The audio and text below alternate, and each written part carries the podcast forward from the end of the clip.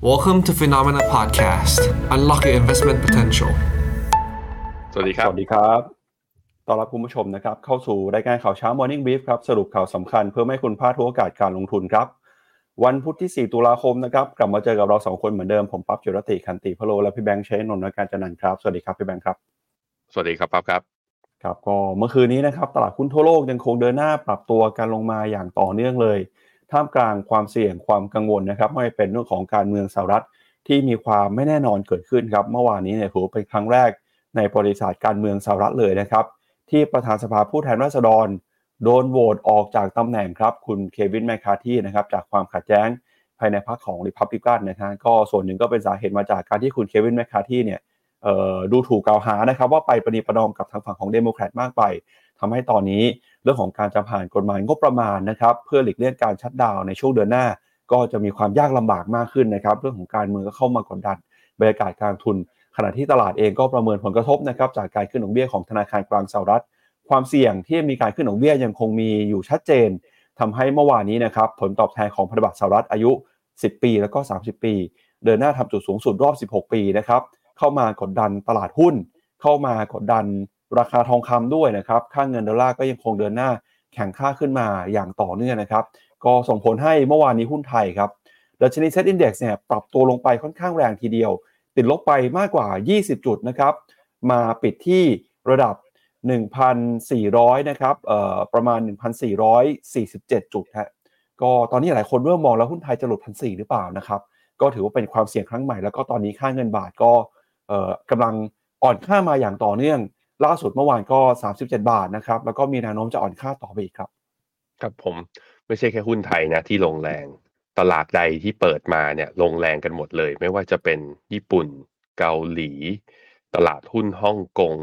เวียดนาม เมื่อวานนี้อเมริกาก็ปรับฐานเนี่ย NASDAQ เกือบเกือบสองเปอร์เซ็นทีเดียวลบไป1.8อะเดี๋ยวเราไปดูภาพรวมกัน คือสาเหตุหลักๆ ก็คือบอลยูยังดีดขึ้นอยู่ การปรับฐานยังไม่จบคำว่า higher for longer ดูเหมือนตลาดหุ้นจะยังกังวลอยู่ระดับหนึ่งทีเดียวอะเดี๋ยวตอนไล่ไปดูเนี่ยแล้วเราไปดูเทคนิค l ชาร์ตกันอีกทีหนึ่งนะว่า แนวรับของแต่ละดัชนีสำคัญสำคัญเนี่ยถ้าอยากจะรับถ้าอยากจะซื้อเนี่ยมันคือตรงไหนนะครับครับงั้นเดี๋ยวเราไปดูภาพของตลาดหุ้นสหรัฐกันก่อนนะครับเมื่อวานนี้ดัชนีดาวโจนส์ติดลบไป 1.29%นะครับมาเคลื่อนไหวอยู่ที่ 33,000 จุด S&P 500 ครับปรับตัวลดลงไป 1.37% ส่วนดัชนี NASDAQ นะครับติดลบไป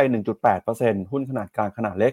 ใน Russell Small Cap 2,000 นะครับ ก็ร่วงลงไปแรงเช่นกัน หลังจากที่ลงมาเข้าสู่แดนลบของปีนี้นะครับ เมื่อคืนนี้ Russell Small Cap 2,000 ก็ติดลบไปต่อครับ ร่วงลงไป 1.8%นะครับทำให้ตอนนี้เนี่ยไม่ใช่แค่ Russell Small Cap นะครับดาวโจนส์ครับลบล้างผลตอบแทนที่เคยบวกมาได้ในปีนี้ ตอนนี้เย to date ดาวโจนส์เข้าสู่ภาวะที่ติดลบแล้วครับ แล้วก็อีกหลายดัชนีนะครับก็มีความเสี่ยงเช่นกัน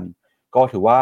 เป็นแรงกดดันนะครับที่เกิดขึ้นจากบอลยูที่เดินหน้าปรับตัวพุ่งสูงขึ้นมานะครับเดี๋ยวพาคุณผู้ชมไปดู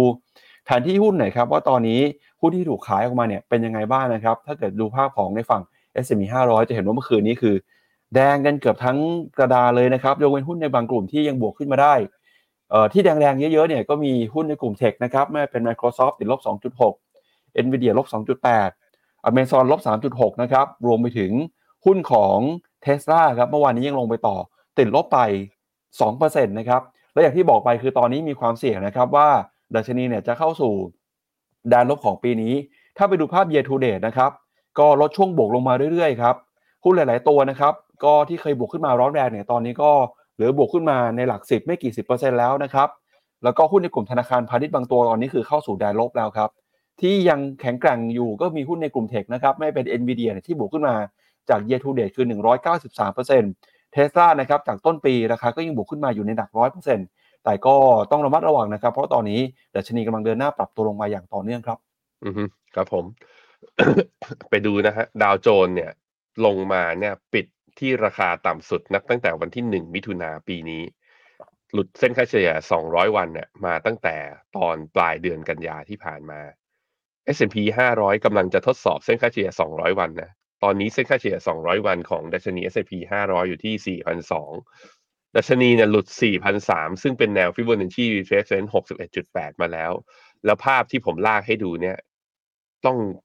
ต้องเสียวหน่อยเพราะนี่คือ pattern head and shoulder หรือเปล่า อันนี้ตั้งคำถามนะ เนี่ย ไหล หัว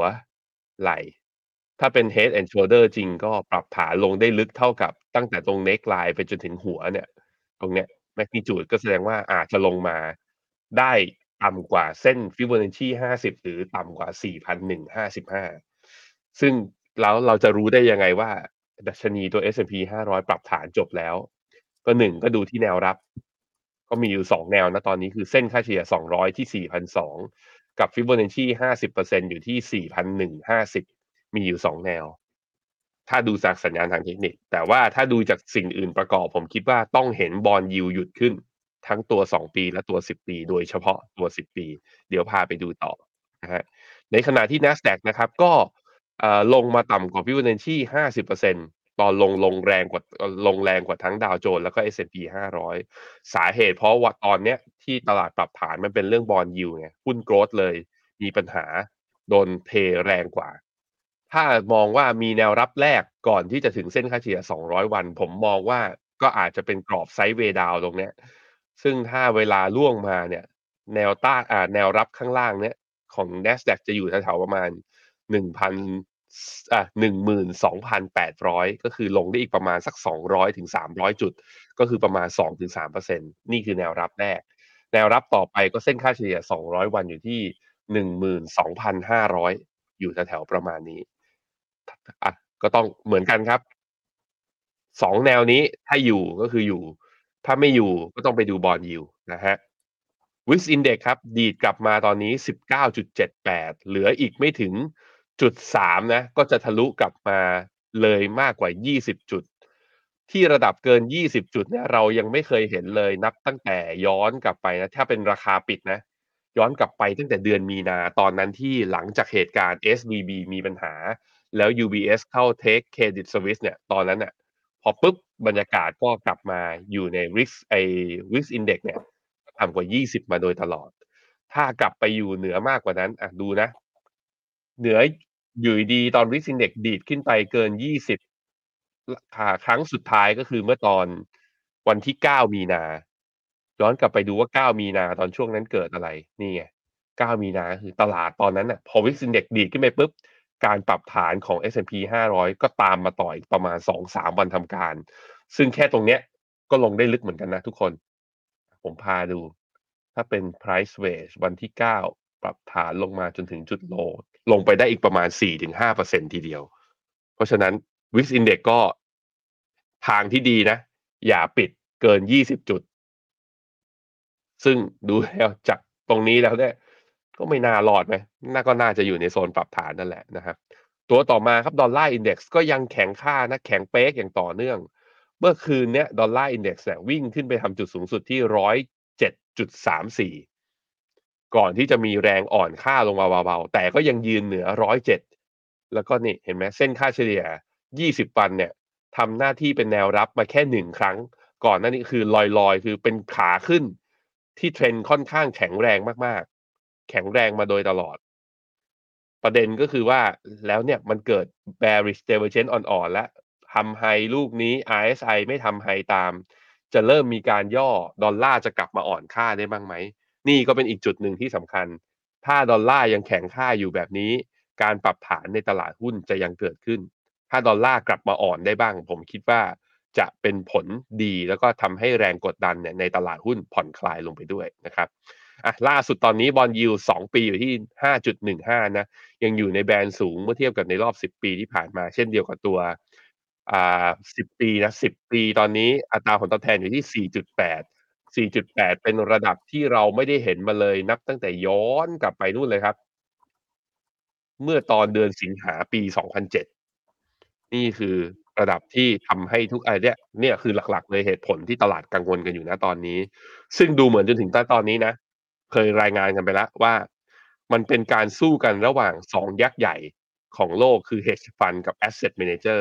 Asset Manager คือคนที่เข้าไปซื้อตราสารหนี้ Long Position น่ะ ตอนเนี้ย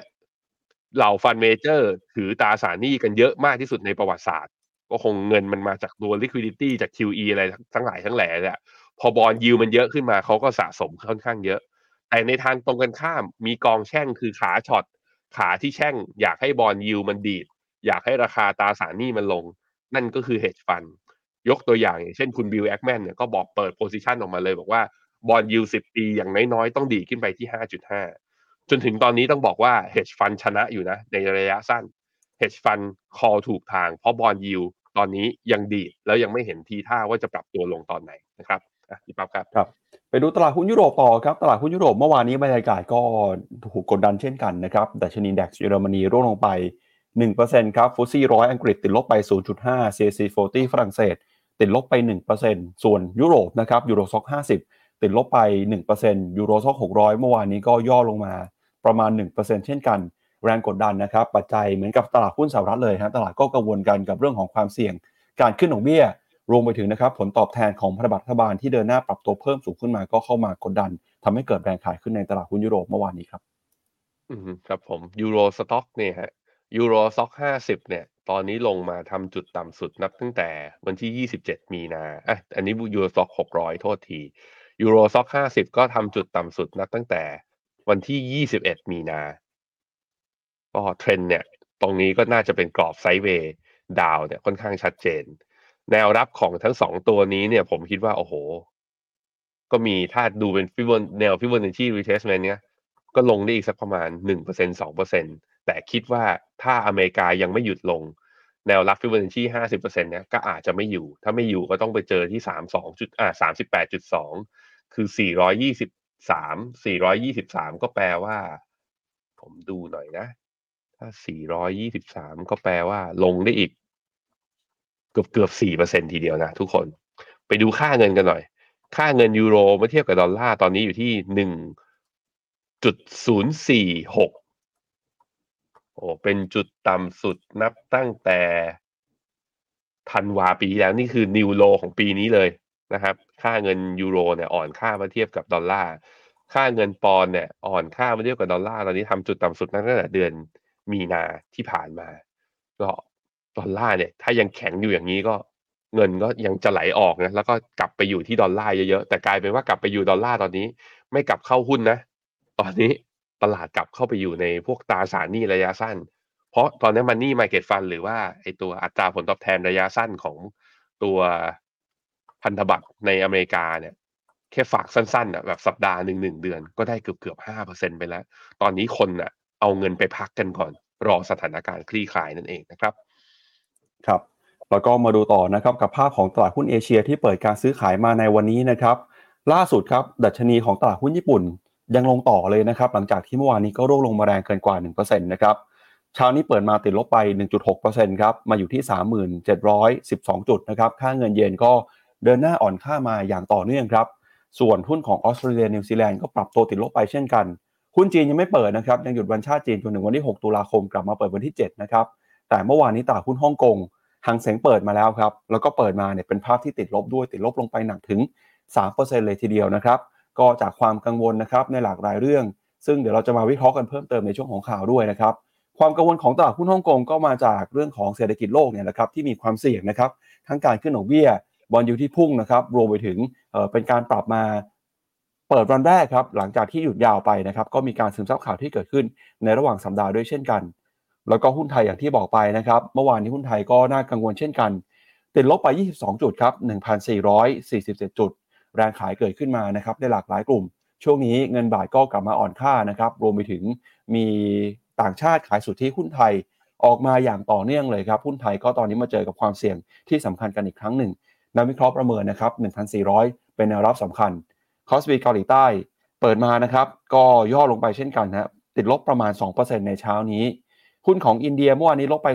0.5 หุ้นของเวียดนามน่ากังวลนะครับ เมื่อวานนี้ลบไป 3%เลยครับ มาอยู่ที่ 1,130 จุด จะเห็นว่าสัปดาห์นี้นะครับบรรยากาศการลงทุนไม่ค่อยดีสักเท่าไหร่ เปิดมาวันนี้หลายตลาดยังคงร่วงลงไปแรงต่อครับอือฮึครับผม ตัวนิกเคอินะฮะโอ้โห นี่เปิดกระโดด gap ลงนะ จบแล้วนะนิกเคอิก็คือมันหลุด neckline ตรงเนี้ยทำทำ pattern เป็นหอคอยคู่พิฆาตคือ double top แล้วเสร็จแล้วก็ไม่อยู่ ก็เส้นค่าเฉลี่ย200 วัน ดูแล้วก็มารอดูกันฮะ ว่าจะรับอยู่ไหม ตอนขึ้นแรงตอนลงก็ลงแรงด้วยเช่นเดียวกันอันเนี้ pattern ที่เห็นภาพชัดมาก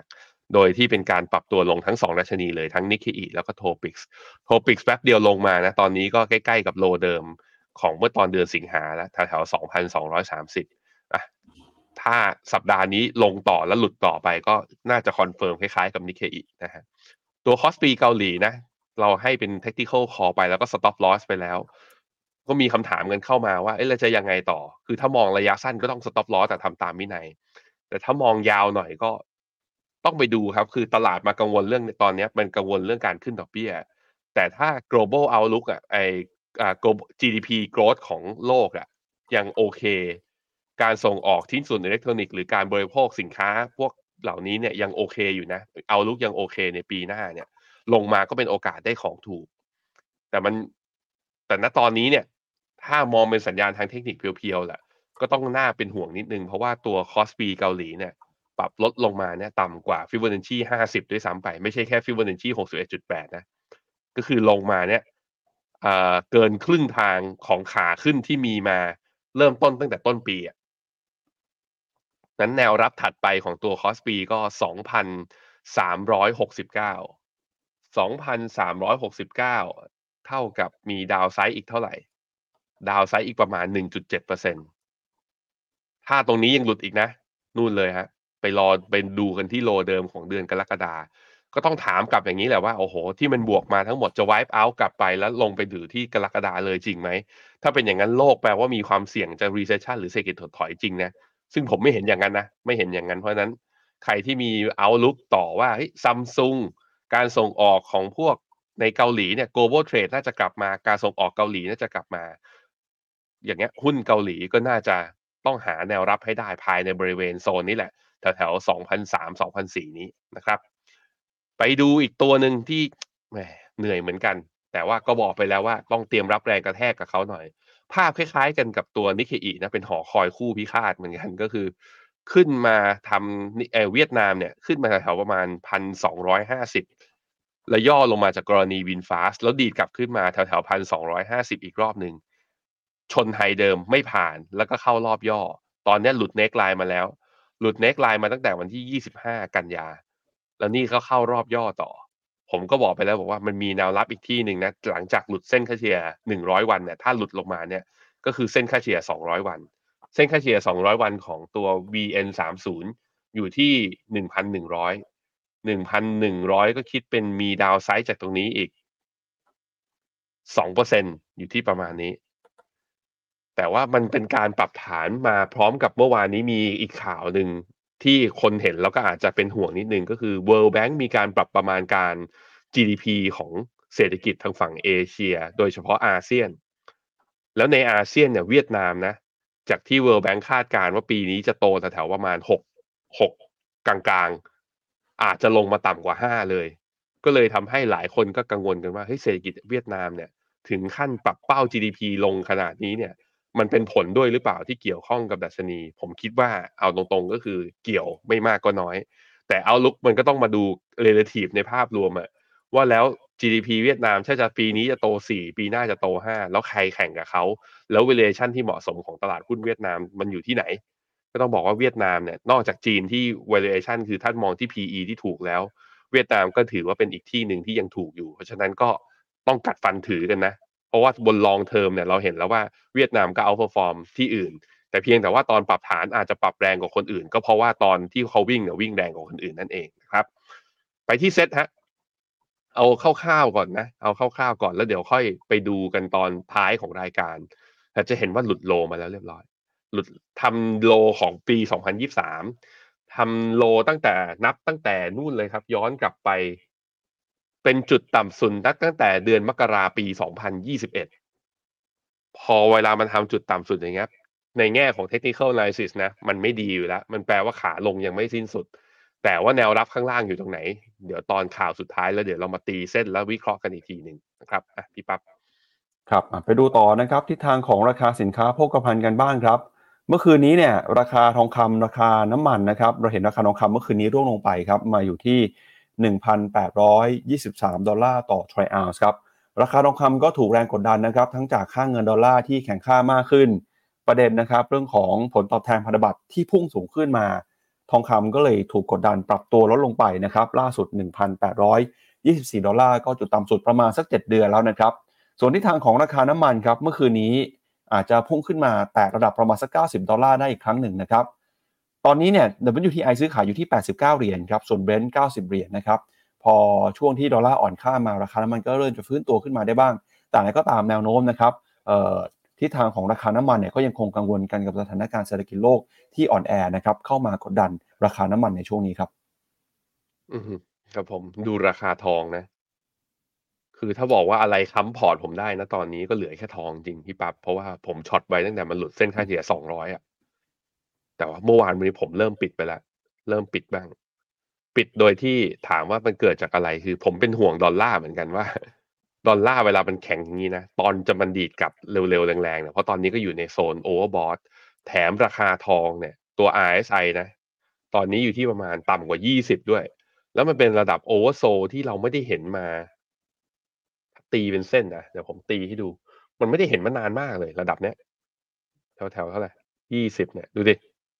ตีมาเนี่ย มีเห็นรอบล่าสุดก็คือนู่นอะเดือนธันวาปี 2016 ที่เราเห็นแรงขายของตัวราคาทอง แล้วทำให้ RSI ลงมาต่ำกว่า 20 ซึ่งตรงนั้นน่ะพอมันย้อนกลับไปดูคือตอนปี 2016 มันก็ต่ำกว่าได้ไม่เยอะพี่ปั๊บแป๊บเดียวทองมันก็ดีดกลับขึ้นมาแล้ว ผมก็เลยว่าขอปิด position ไปก่อนแต่ยังไม่เปิด long นะ เสียวๆ อยู่เพราะกลัวมันจะลงไปต่อแค่เพียงเดียวว่าแหม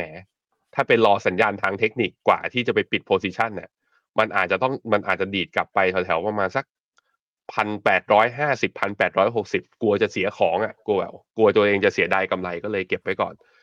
แต่ว่าถามว่าแล้วมันลงจบหรือยังเอาจริง ๆ แล้วอะมันจะมีแนวรับอีกแนวหนึ่งนะสำหรับราคาทองก็คือโลเดิมเมื่อตอนต้นปีครับ ตอนเดือนกุมภาอยู่ที่หนึ่งพันแปดร้อยสิบเหรียญหนึ่งแปดหนึ่งศูนย์ก็คือลงได้อีกประมาณสักสิบเหรียญตรงนี้ก็เป็นอีกที่หนึ่งนะที่ น่าสนใจสำหรับใครที่มองว่าอยากจะสะสมทอง เอาเข้าไปไว้ในพอร์ต ในช่วงที่ราคามันปรับฐานลงมานะครับ ในขณะที่ราคาน้ำมันนะครับ ลงมาต่ำกว่าเส้นค่าเฉลี่ย 20 วันทั้งคู่เลยทั้ง Brent กับ WTI แต่ก็ยังลงมาไม่ได้เร็วมาก ก็ข้อดีคือสัญญาณระยะสั้นเนี่ยไม่ดีพุ่งไปแรง แต่ว่าถ้าเราอยากให้ตลาดคลายกังวลมากกว่านี้น้ำมันควรจะดิ่งลงเร็วกว่านี้หน่อย อย่างน้อยๆนะลงมาต่ำกว่า 86 เหรียญได้นะจะยิ่งดี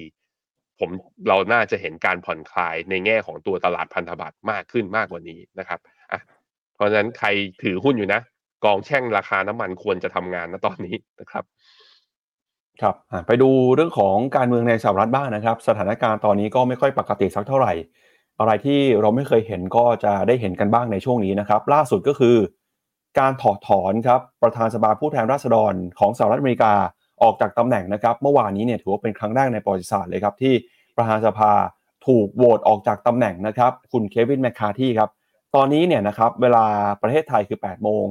32 นาทีครับ คุณเควินแมคคาที่เนี่ยกำลังสัมภาษณ์อยู่นะครับ เป็นการเปิดใจหลังจากถูกโหวตออกจากตำแหน่งก็เข้ามาออขอบคุณนะครับคนที่เคยทำงานด้วย แล้วก็บอกว่าเป็นเกียรติที่เคยได้รับตำแหน่งนี้นะครับ เมื่อวานนี้นะครับสภาผู้แทนราษฎรของสหรัฐ ลงมตินะครับให้ประธานสภาผู้แทน สสเควินแมคคาร์ธีพ้นจากตำแหน่งครับ ซึ่งเป็นผลมาจากความขัดแย้ง ภายในพรรคริพับลิกันที่รุนแรงนะครับจนเคยเคยเกือบจะทำให้สหรัฐเนี่ยเผชิญกับเหตุการณ์ government shutdown ในช่วงสัปดาห์ก่อนหน้านะครับ โดยผลโหวตเมื่อวานนี้ครับมี 216 คะแนนเสียงต่อ 220 เสียงนะครับที่โหวตให้คุณเควินแมคคาร์ธีหลุดออกจากตำแหน่งประธานสภาผู้แทนราษฎรสหรัฐ ถือว่าเป็นครั้งแรกในประวัติศาสตร์เลยด้วยนะครับที่มีการโหวตประธานสภาออกจากตำแหน่ง โดยตอนนี้นะครับยังคงมีความไม่ชัดเจนว่าใครจะมาดำรงตำแหน่งเป็นประธานสภาผู้แทนราษฎรคนต่อไป โดยความขัดแย้งครั้งนี้เนี่ยเกิดขึ้น หลังจากที่สสในพรรคริพับลิกันนะครับแสดงความไม่พอใจที่สสเควินแมคคาร์ธีเข้าไป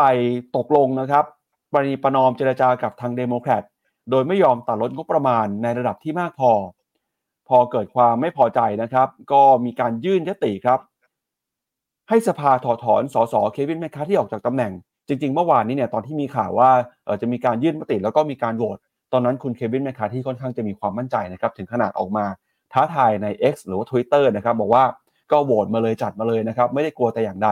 แต่พอโหวตจริงๆเนี่ยปรากฏว่าเสียงนะครับฝ่ายที่อยากจะให้ถอดถอนชนะสุดท้ายแล้วก็ต้องออกจากตำแหน่งนะครับ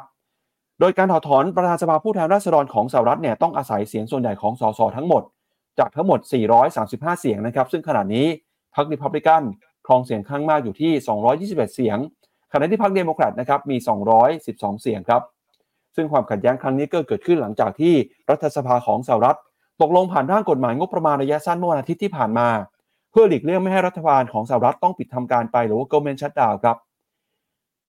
โดยกฎหมายนี้ได้มีการจัดสรรงบประมาณให้หน่วยงานของรัฐบาล สามารถทำงานต่อไปได้จนถึงวันที่ 17 พฤศจิกายน แล้วก็มีงบประมาณนะครับช่วยเหลือด้านภัยพิบัติมูลค่ากว่า 16,000 ล้านดอลลาร์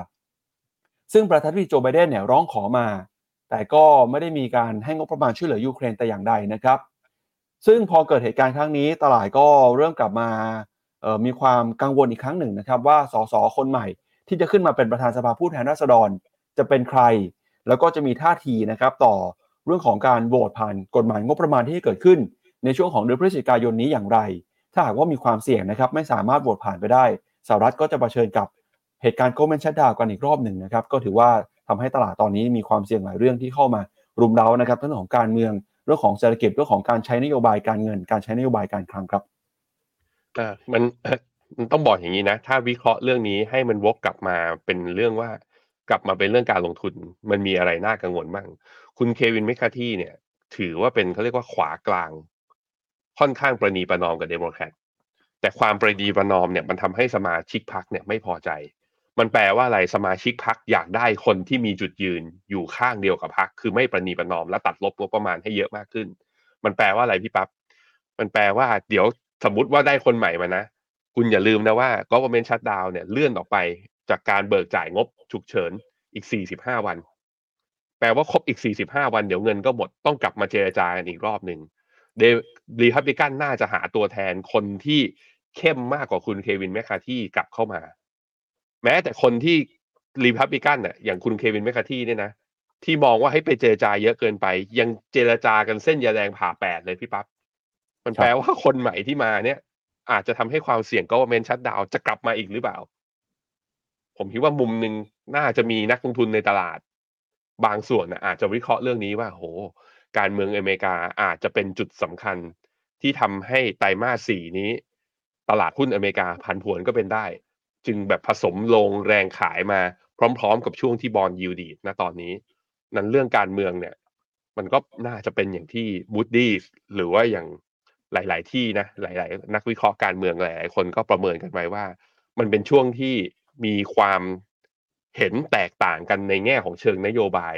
ค่อนข้างสุดโต่งจึงทำให้การเจรจาต่อรองในการแต่ละครั้งเนี่ยหาข้อยุติตรงกลางได้ยากมากขึ้นเรื่อยๆ ซึ่งเนี้ยเป็นความเสี่ยงของอเมริกาที่ทำให้เหล่า credit rating agency เนี่ยในช่วงที่ผ่านมามีการปรับลดหรือว่า downgrade มาบ้างนะครับ ครับก็จากประเด็นนะครับในเรื่องของการเมืองสหรัฐแล้วฮะไปดูประเด็นความเสี่ยงเรื่องของเศรษฐกิจเรื่องของการลงทุนเพิ่มเติมกันหน่อยนะครับ ช่วงนี้เราจะเห็นว่าเป็นสถานการณ์ที่มีความเสี่ยงเรื่องของภาวะเศรษฐกิจการเงินเข้ามาด้วย ก็คือการใช้นโยบายการเงินที่เข้มงวด ของธนาคารกลางสหรัฐนะครับ ล่าสุดเนี่ยตลาดหุ้นของสหรัฐก็เดินหน้าปรับตัวลงมาอย่างต่อเนื่องเลยครับ จากประเด็นนะครับเรื่องของการใช้นโยบายการเงินที่เข้มงวด เมื่อวานนี้เนี่ยก็มีการเปิดเผยตัวเลขเศรษฐกิจที่ออกมายืนยันนะครับ ถึงมุมมองความแข็งแกร่งเศรษฐกิจสหรัฐ ก็คือตัวเลขตำแหน่งงานที่เปิดรับสมัครงานใหม่เรา job opening นะครับปรากฏว่า job opening เนี่ย เมื่อวานนี้ปรับตัวเพิ่มขึ้นมาอีกกว่า7 0 0 0 0ตำแหน่งนะครับ ในเดือนสิงหาคมมาสู่ระดับ9ล้าน6แสน1หมื่นตำแหน่งแล้วนะครับ ก็ถือว่าเป็นตัวเลขที่สูงที่สุดนับตั้งแต่เดือนเมษายนเลย แล้วก็ถือว่าเป็นตัวเลขที่สูงกว่าคาดการณ์ของนักวิเคราะห์ด้วย ที่ประเมินว่า job opening นะครับจะอยู่ที่ประมาณ8ล้าน8แสนตำแหน่ง โดยตัวเลขนี้นะครับก็เป็นตัวเลขที่บ่งชี้ว่าเศรษฐกิจสหรัฐนะครับยังคงมีความสามารถในการจ้างงานเพิ่มขึ้น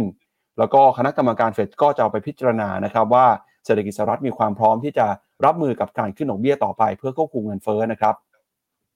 พอตัวเลข job opening ประกาศออกมานะครับ ก็ส่งผลทำให้ตลาดเองเออมีความกังวลนะครับ แนวโน้มมุมมองต่อการใช้นโยบายการเงินในเดือนพฤศจิกายนเนี่ยความน่าจะเป็นที่เฟดให้น้ำหนักการขึ้นดอกเบี้ยก็มีเพิ่มสูงขึ้นอีก ประกอบกับนะครับมุมมองของคณะกรรมการเฟดเพิ่มเติมหลายๆท่าน ล่าสุดเนี่ยก็มี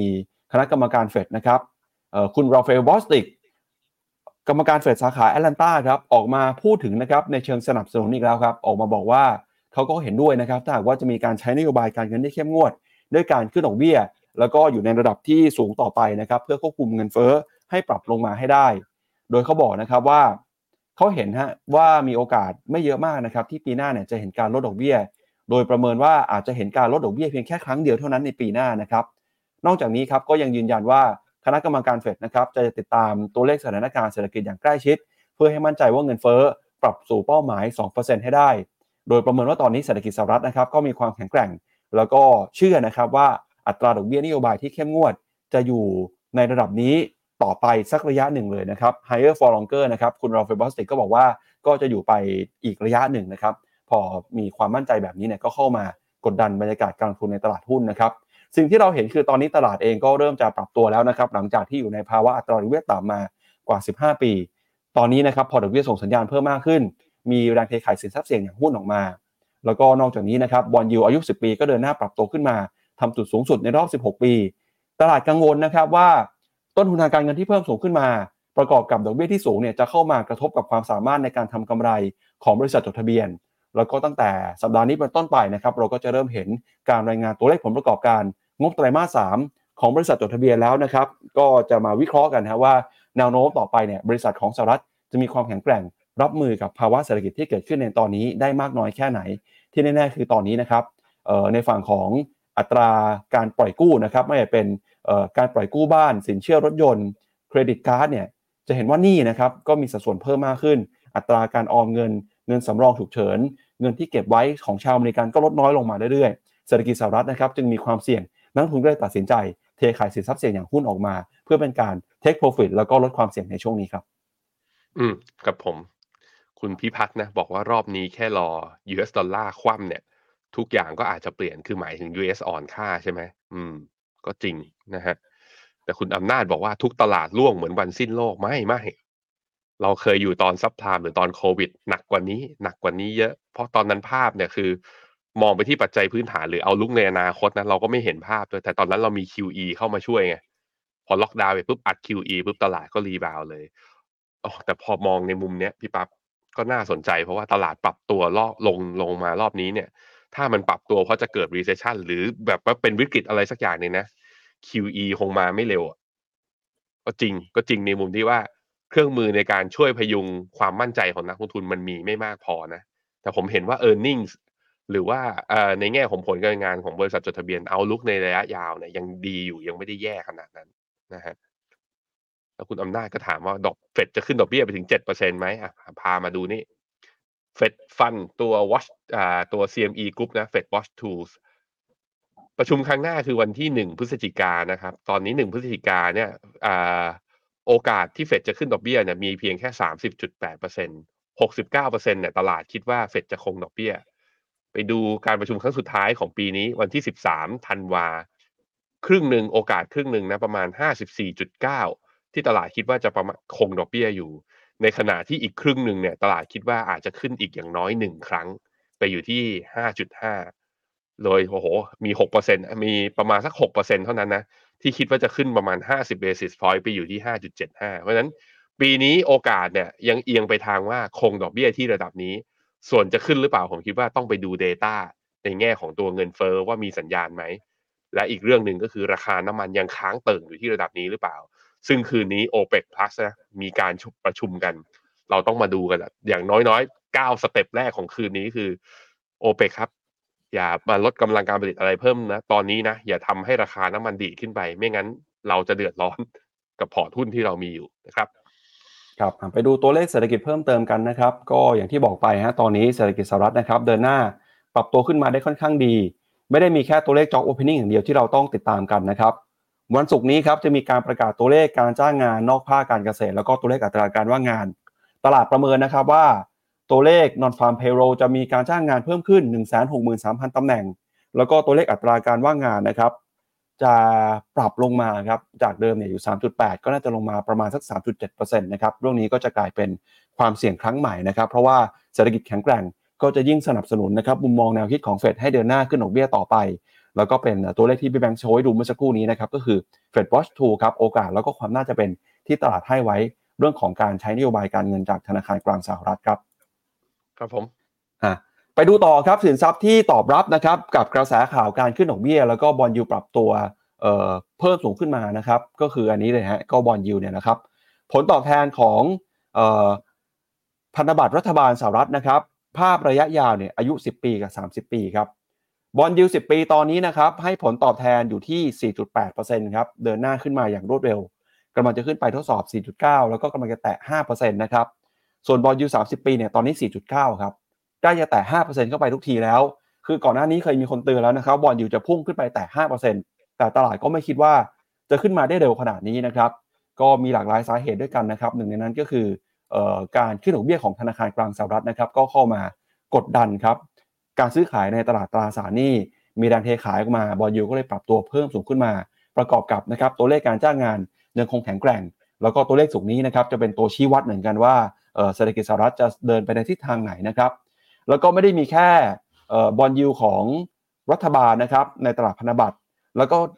จะมีบอลยูของภาคเอกชนด้วยครับ ที่ตอนนี้เนี่ยจะเห็นว่าไฮเกรดยิวนะครับตราสารหนี้ของภาคเอกชน เดินหน้าปรับตัวขึ้นมาอย่างรวดเร็วไม่แพ้กันเลยครับ โดยบอลยูนะครับของบริษัทจดทะเบียนโดยพ้องยิ่งบริษัทขนาดใหญ่เนี่ยตอนนี้ก็กำลังเดินหน้าปรับตัวขึ้นมา ทำจุดสูงสุดนะครับในรอบปีประมาณสักปี 2009 แล้วครับก็ตอนนี้ต้นทุนทางการเงินของทั้งภาครัฐแล้วก็ภาคเอกชนกำลังเดินหน้าปรับตัวเพิ่มขึ้นมานะครับทำให้ตลาดเองก็มีความกังวลครับเรื่องของความสามารถในการดำเนินธุรกิจ แล้วก็เรื่องของผลประกอบการของบริษัทจดทะเบียนที่กำลังจะประกาศต่อไปในช่วงไตรมาสที่สี่ก็คือปิดไตรมาสสามประกาศในไตรมาสสี่ตั้งแต่เดือนนี้เป็นต้นไปครับ อืมครับผมเดือนหน้าผมคิดว่าพวกหุ้นแบงค์น่าจะเริ่มทยอยออกงบออกมาแล้วเนอะ เออไหนๆไปดูซิว่ากราฟหุ้นแบงค์ของเขาเป็นยังไงกันบ้าง XLF โอ้ก็ดิ่งเหมือนกันนะพี่ปั๊บ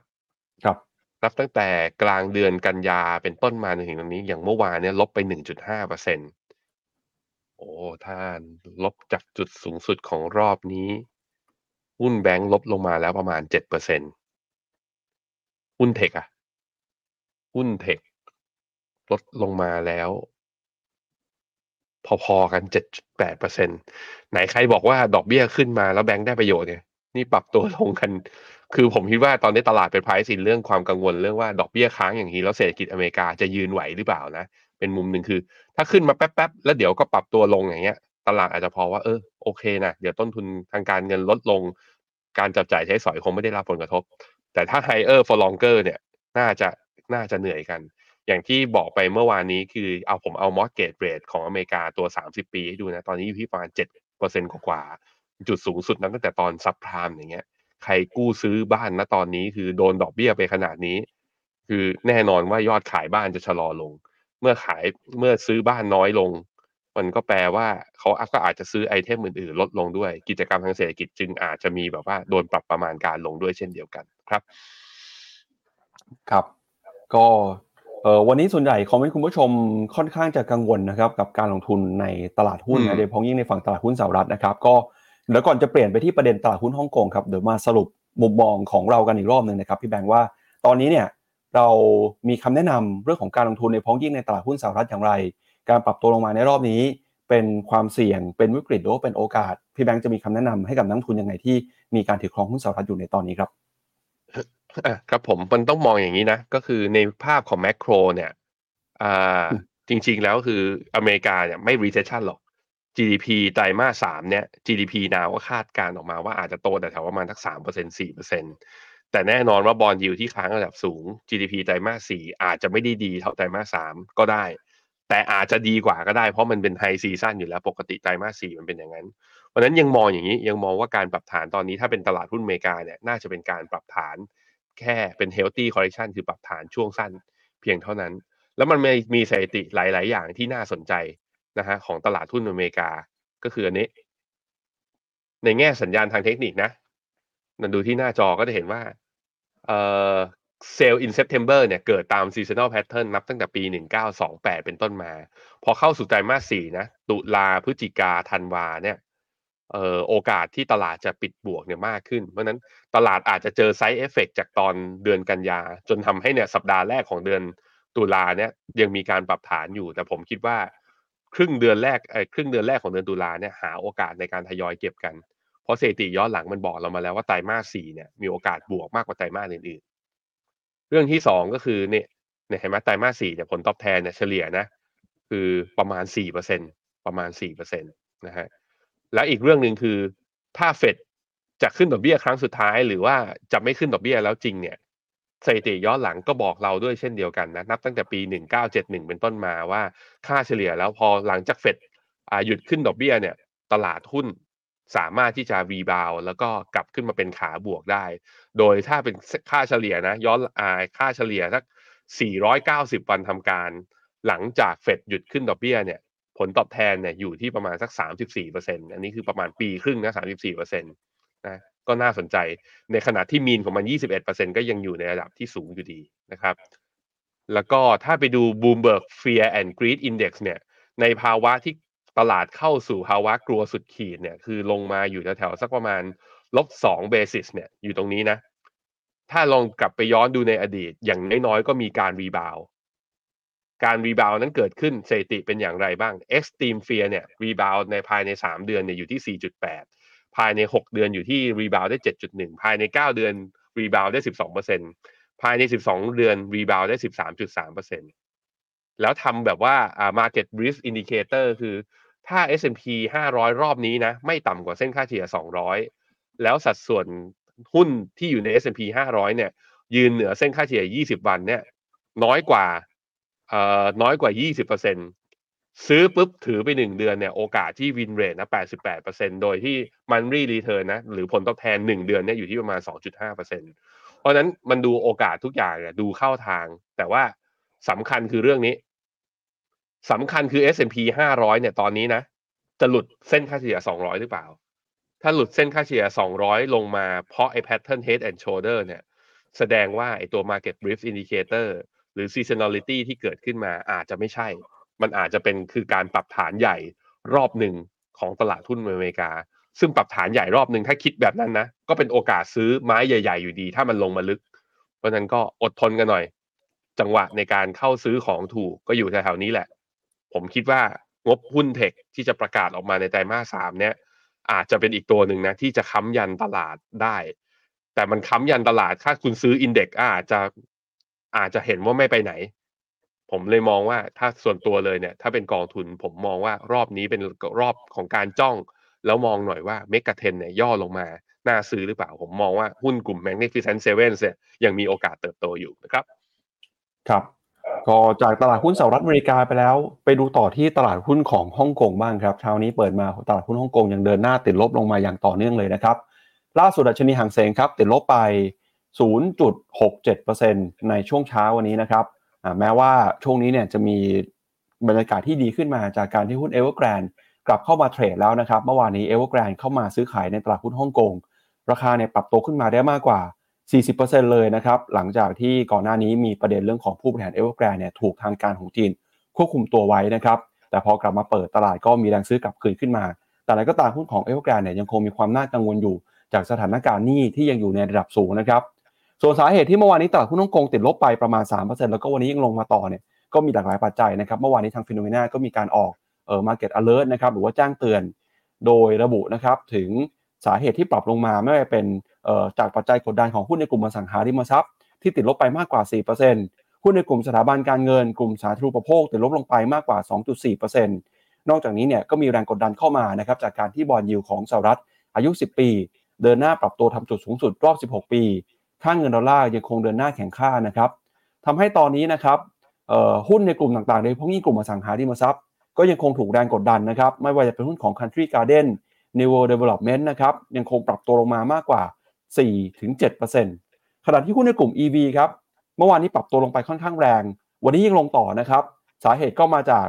ยอดขายที่ปรับตัวลงมาของ t ท s l a นะครับก็เข้ามากดดันบรรยากาศของตลาด EV ด้วยว่าจะชะลอลงหรือเปล่า แม้ว่าจะมีข่าวว่า BYD เนี่ยกำลังมียอดขายที่เพิ่มขึ้นมาใกล้จะแซงหน้าเทสลาแล้ว แต่เมื่อวานนี้จนถึงวันนี้นะครับราคาหุ้นของ BYD ยังปรับตัวลงไปต่อ แล้วก็มีหุ้นของ NIO จีรี่นะครับหลีออโต้เสี่ยวเผิงก็ปรับตัวลงมาเช่นกัน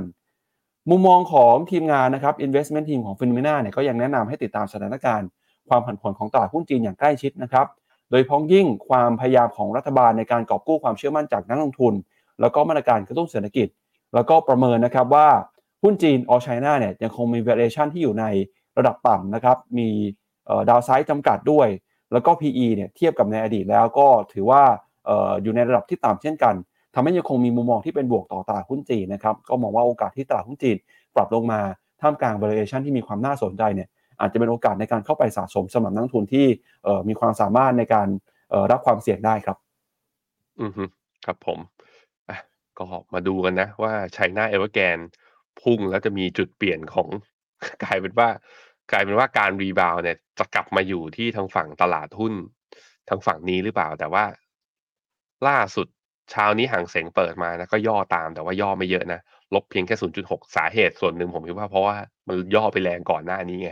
ตัวเอชแชร์ก็เช่นเดียวกันนะครับ เปิดมาก็ปิดลบอยู่ประมาณลบ 0.8 ก็ยังต้องรอดูนะสำหรับทางฝั่งหุ้นฮ่องกง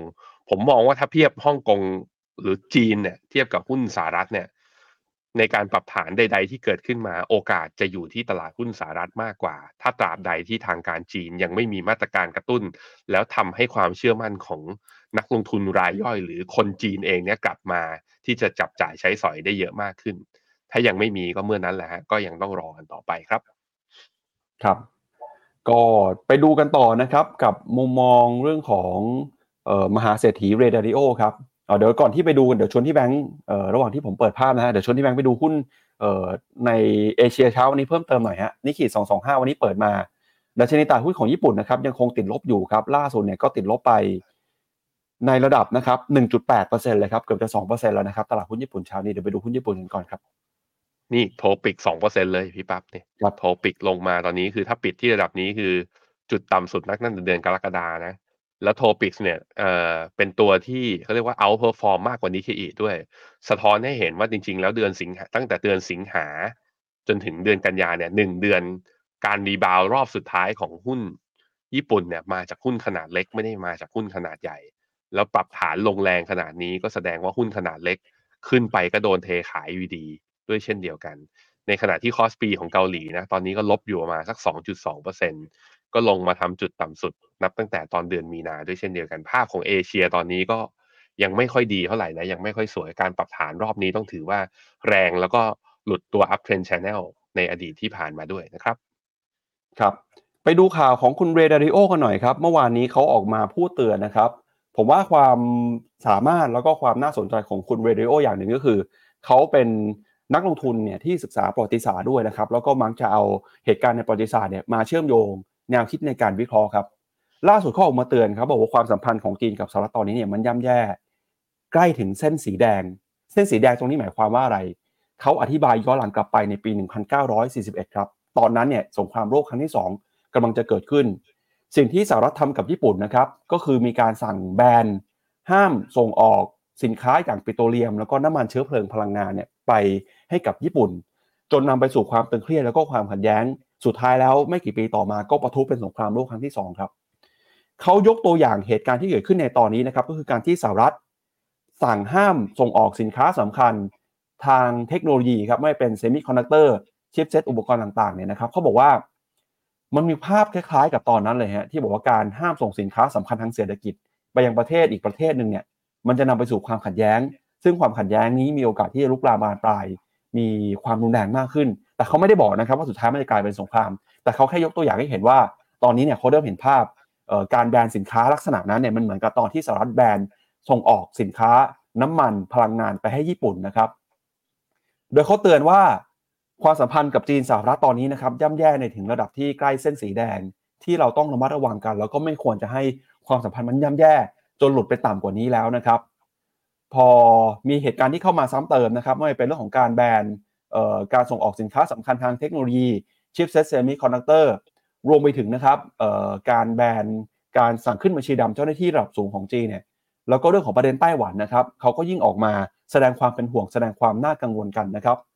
มุมมองนี้เนี่ยก็สอดคล้องกันนะครับกับบทวิเคราะห์ของสำนักข่าวรอยเตอร์ที่ออกมาบอกนะครับว่าความตึงเครียดระหว่างเศรษฐกิจสหรัฐ แล้วก็จีนเนี่ยจะกระทบกับโลกการลงทุนด้วยนะครับ ไม่ว่าจะเป็นในประเด็นนะครับที่บอกว่าการแบนสินค้าสำคัญ ทำให้ต้นทุนการผลิตสินค้า โดยพ้องยิ่งในอุตสาหกรรมเทคโนโลยีเพิ่มสูงขึ้นมา เป็นปัจจัยที่ส่งผลกระทบต่อเงินเฟ้อของโลก ให้ปรับตัวเพิ่มสูงขึ้นมานะครับ นอกจากนี้นะครับก็มีประเด็นนะครับการหาพวกการรวมหัวกันคว่ำบาตรหรือว่าการสร้างอุปสรรคในห่วงโซ่อุปทานนะครับ ก็จะเป็นประเด็นนะครับที่ทำให้ส่วนห่วงโซ่อุปทานของโลกเนี่ยมันมีความยากลำบากมากยิ่งขึ้น แล้วก็การผลิตเนี่ยเป็นไปได้อย่างไม่ราบรื่น นอกจากนี้นะครับผลกระทบที่เกิดขึ้นจากความขัดแย้งในครั้งนี้ทำให้อินเดียครับกลายมาเป็นประเทศที่ถูกมองว่ามีความสามารถที่จะเข้ามาแข่งขันกับจีนนะครับในเรื่องของภาคการผลิต นอกจากนี้เนี่ยก็มีประเด็นเรื่องของชิปนะครับไปจนถึงแฟชั่นแบรนด์เนมนะครับที่การประทะกันระหว่างจีนกับตอนตกนะครับจะนำมาสู่ผลกระทบนะครับของการผลิตสินค้า แล้วก็การให้บริการ ตอนนี้เนี่ยทางการจีนนะครับก็เริ่มเร่งดำเนินการนะครับที่จะออกมาตอบโต้ ไม่ว่าจะเป็นการสั่งห้ามนะครับ เจ้าหน้าที่รัฐหรือว่าหน่วยงานที่เกี่ยวข้องที่เคยเป็นข่าวก่อนหน้านี้นะครับในการใช้โทรศัพท์มือถือของต่างชาติ แม้ว่าจีนจะยืนยันว่าจะไม่ได้ห้ามเนี่ยแต่ก็เป็นข่าวที่ไม่ค่อยดีสร้างเซนติเมนต์เชิงลบต่อตลาดนะครับแล้วก็สิ่งที่เกิดขึ้นคือสินทรัพย์ต่างๆก็ปั่นตัวนะครับหุ้นของจีนตอนนี้ก็เดินหน้าปรับตัวลงมาอย่างต่อเนื่องเลยนะครับสาเหตุสำคัญส่วนหนึ่งก็มาจากความขัดแย้งที่เกิดขึ้นณขณะนี้ครับ อืมครับผม ถามว่าเป็นคุณเรเดโอคนเดียวหรือเปล่าที่เตือนเรื่องความสัมพันธ์ แล้วผมคิดว่าตัวพอร์ตการลงทุนของเขาเองเนี่ย ในพอร์ตที่เรียกว่า all weather strategy ของเขานะ ตัว all weather ของเขาเนี่ยก็มีสัดส่วนใน emerging market แต่ก็สัดส่วนไม่เยอะก็คงได้รับผลกระทบบ้าง ถามว่าเขาเป็นคนเดียวหรือเปล่าที่มากังวลเรื่องนี้ จริง ๆ แล้วในช่วง นับตั้งแต่ต้นปีที่ผ่านมาเราก็เห็นข่าวเยอะที่นักลงทุนกูรูหรือว่านักลงทุนระดับโลกหลาย ๆ คนเนี่ยลดพอร์ตการลงทุนในจีน ยกตัวอย่างเช่นคุณมาร์คโมเบียสนะออกมาให้สัมภาษณ์กับ CNBC ว่าเขามีการเอาเงินออกจากไอตัว คือเขาเป็นราชาแห่ง emerging market equity ด้วยนะ ซึ่งใน emerging market equity เนี่ยจีนสัดส่วนเยอะสุด เขาก็บอกว่าเขาเอาเงินออกมาแล้ว ตั้งแต่ตอนช่วงประมาณสักเดือนมีนาที่ผ่านมา มีใครอีกที่แบบว่ามีเอานอกเอ่อนอกจากมี outlook ที่ไม่ดีแล้วมีเอาการเอาเงินออกด้วยก็มีอย่างเช่นคุณวอร์เรนบัฟเฟต คุณวอร์เรนบัฟเฟตเนี่ยเอาเงินออกจากก็คือ take profit ออกจากหุ้นไต้หวันไอตัว Taiwan Semiconductor หรือว่าตัว TSMC สาเหตุส่วนหนึ่งคือคุณวอร์เรนบัฟเฟตก็พูดชัดเลยว่าสถานการณ์ความตึงเครียดระหว่างสหรัฐกับจีนเนี่ยทำให้เขาไม่แน่ใจกับมุมมองของบริษัทนี้ในระยะยาวก็ลดออกไปก่อนนะฮะในช่วงที่ผ่านมา มีใครอีกก็มีป้าเคที่นะที่เราประนามกันว่าเมื่อไหร่กองทุนเขาจะขึ้น จะขึ้นจะขึ้นสักที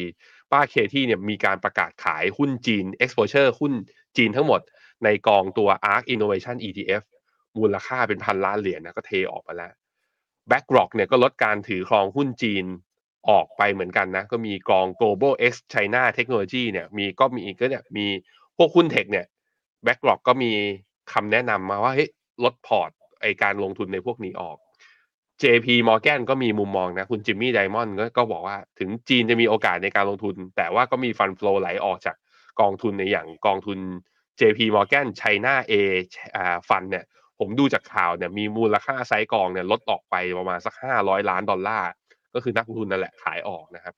หรือกอง ETF อีกเจ้าหนึ่งได้ใหญ่ๆ ก็คือ Vanguard Vanguard เนี่ยเขาบอกว่าVanguard FTSE Emerge อ่า Emerging Market ETF เนี่ยก็มีการลด proportion ในการถือครองหุ้นจีน มูลค่ามากกว่า 1,000 ล้านเหรียญสหรัฐ ก็ปรับตัวลงมา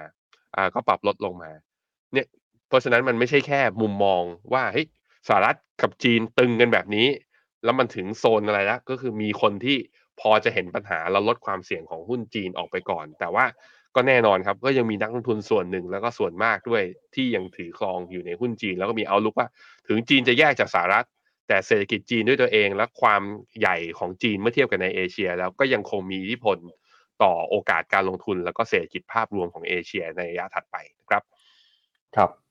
เดี๋ยวเราไปดูคอมเมนต์คุณผู้ชมเช้าวันนี้กันก่อนนะครับ แล้วเดี๋ยวไปดูเพิ่มเติมว่าปัจจัยในบ้านเราเนี่ยทั้งค่าเงินบาทที่อ่อนค่ารอบนี้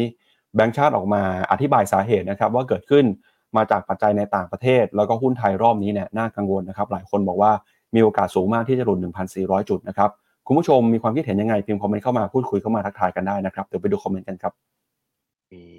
สวัสดีนะครับ คุณพิชิตถามว่าคุณเควินแมคคาร์ธีหลุดจากตำแหน่งประธานสภาแล้วหุ้นสหรัฐจะร่วงอีกไหม มันเพิ่มความเสี่ยง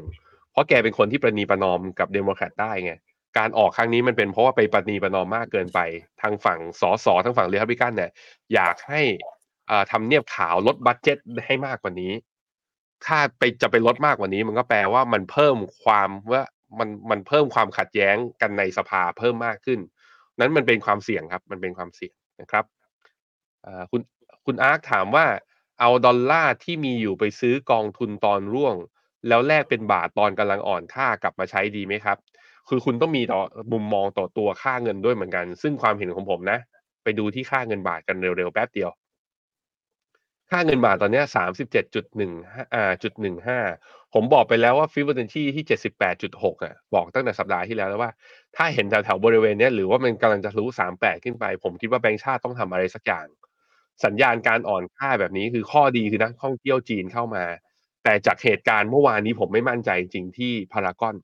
ต้องขอแสดงความเสียใจไปยังผู้เสียชีวิตด้วยนะ มันไปออกข่าวอยู่ในเวยโปอะแล้วผมไปดูใน X เนี่ยก็มีคนทวิต แล้วข่าวในญี่ปุ่นข่าวในจีนก็แชร์เรื่องนี้ เพราะว่าผู้ที่เสียชีวิตคือนักท่องเที่ยวชาวจีนด้วย มันก็เลยแบบ ยังยังต้องรอดูสถานการณ์ว่ามันจะกลายเป็นแบบว่าเอ่อน้ำพึ่งหยดเดียวที่ทำให้คนจีนชะลอการท่องเที่ยวหรือเปล่า ผมคิดว่ารัฐบาลก็ต้องแก้ปัญหา แล้วก็ต้องให้ความเชื่อมั่นกับนักท่องเที่ยวต่างชาตินะในเรื่องประเด็นนี้ แต่มุมหนึ่งก็คือว่าเอ่อท่านในแง่ของบาทอ่อนมาเนี่ย ถ้านักท่องเที่ยวไม่กลับมาไม่ได้ประโยชน์นะ ผมคิดว่า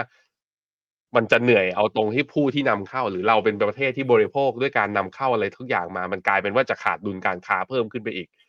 เรากำลังขาดดุลการค้าจะมีความเสี่ยงจะขาดดุล แล้วหาแถมอาจจะมีโอกาสจะขาดดุลการคลังจากการใช้นโยบายในการกระตุ้นเศรษฐกิจล็อตใหญ่ด้วย เพราะฉะนั้นสองอย่างเนี้ย ดรเอ่อดรเศรษฐวุฒิเศรษฐพุทธจากอ่าอาเศรษฐวุฒิจากเกียรตินาคินนี่จากเกียรตินาอ๋อคินอาจารย์สุภวุฒิครับ อาจารย์อ่าดรสุภวุฒิผมไปครับจำสองคนนี้ตลอดกัน อาจารย์ครับสุภวุฒิก็เตือนไว้แล้วนะ ในรายการมันนี่แชทที่คุยกับพี่เนาก็บอกว่าเอ้ยอันตรายนะ ต้องระวังเรื่องนี้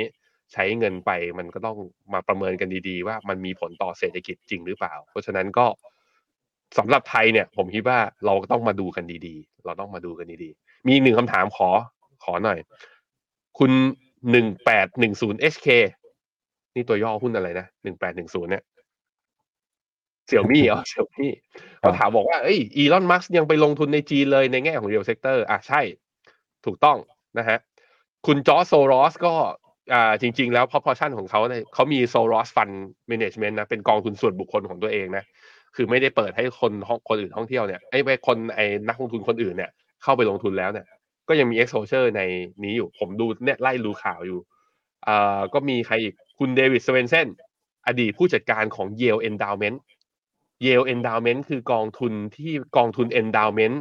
ที่ผลตอบแทนดีกว่า Warren Buffett ในระยะยาวนะ เนื่องจากไปลงทุนใน private asset เขาบอกว่าเนี่ยคุณเดวิดสเวนเซนเนี่ยออกจากอ่าการเป็นผู้จัดการของกองเยลเนี่ย ก็ได้มีการลงทุนผ่านในตัว New China Fund ที่เป็นพวก private asset ก็คือ เขาบอกว่าเฮ้ยอนาคตของจีนเนี่ยท่านในแง่ของหุ้นที่ list อยู่ในตลาดเนี่ยอาจจะผันผวน แต่หุ้นนอกตลาดโอกาสยังมีอยู่มากๆเพราะฉะนั้นแกก็แบบว่าก็ยังมีการลงทุนอยู่เพราะฉะนั้นแน่นอนครับ มันต้องมีคนต่างกันแน่นอน ถ้ามีแต่คนขายอย่างเดียวอะราคามันจะลงไปติดฟลอร์มันต้องมีทั้งคนขายและคนซื้อราคามันถึงจะมีการเทรดดิ้งระหว่างกัน เพราะฉะนั้นความเห็นต่างเป็นเรื่องปกติที่อยู่ในโลกการลงทุนนะครับ ครับอะไปดูมุมมองของแบงก์ชาติหน่อยนะครับคำอธิบายว่าอะไรทำให้ปัจจัยค่าเงินบาทอ่อนค่ามาอย่างรวดเร็วในช่วงนี้นะครับ ก็คณะเอ่อผู้บริหารของแบงก์ชาติครับ คุณศักภพ พัญญานุกูลนะครับผู้อำนวยการฝ่ายวุโสตลาดการเงินของแบงก์ชาติออกมาเปิดเผยว่าช่วงที่ผ่านมานะครับที่เงินบาทเนี่ยผันผวนมากขึ้นแล้วก็อ่อนค่ามาแต่ระดับ 37 บาทต่อดอลลาร์โดยเป็นการอ่อนค่า 6.75%จากต้นปี ก็สอดคล้องกับค่าเงินในภูมิภาค โดยการอ่อนค่าในช่วงหลังได้รับผลปัจจัยมาจากภายนอกเป็นหลัก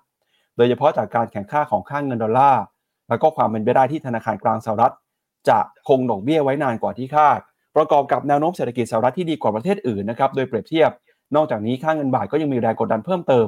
จากราคาทองคำที่ปรับลดลงมาต่ำสุดในรอบ 7 เดือนนะครับแล้วก็ราคาน้ำมันที่ปรับเพิ่มขึ้น แต่ระดับสูงสุดในรอบปี หลายคนอาจจะสงสัยว่าราคาทองคำปรับลงมามันเกี่ยวอะไรกับค่าเงินบาทนะครับ ปรากฏว่าพอออราคาทองคำเนี่ยอ่อนค่าลงมา ก็มีแรงกลับเข้าไปซื้อทองคำเพิ่มมากขึ้นนะครับทำให้ต้องมีการแลกเปลี่ยนอัตราแลกเปลี่ยน เงินบาทก็เลยอ่อนค่าไปอีกนะครับ โดยตอนนี้นะครับก็มองว่าผลกระทบต่อดุลบัญชีเดินสะพัดของไทยเนี่ยประกอบกับนักทุนยังคงรอความชัดเจน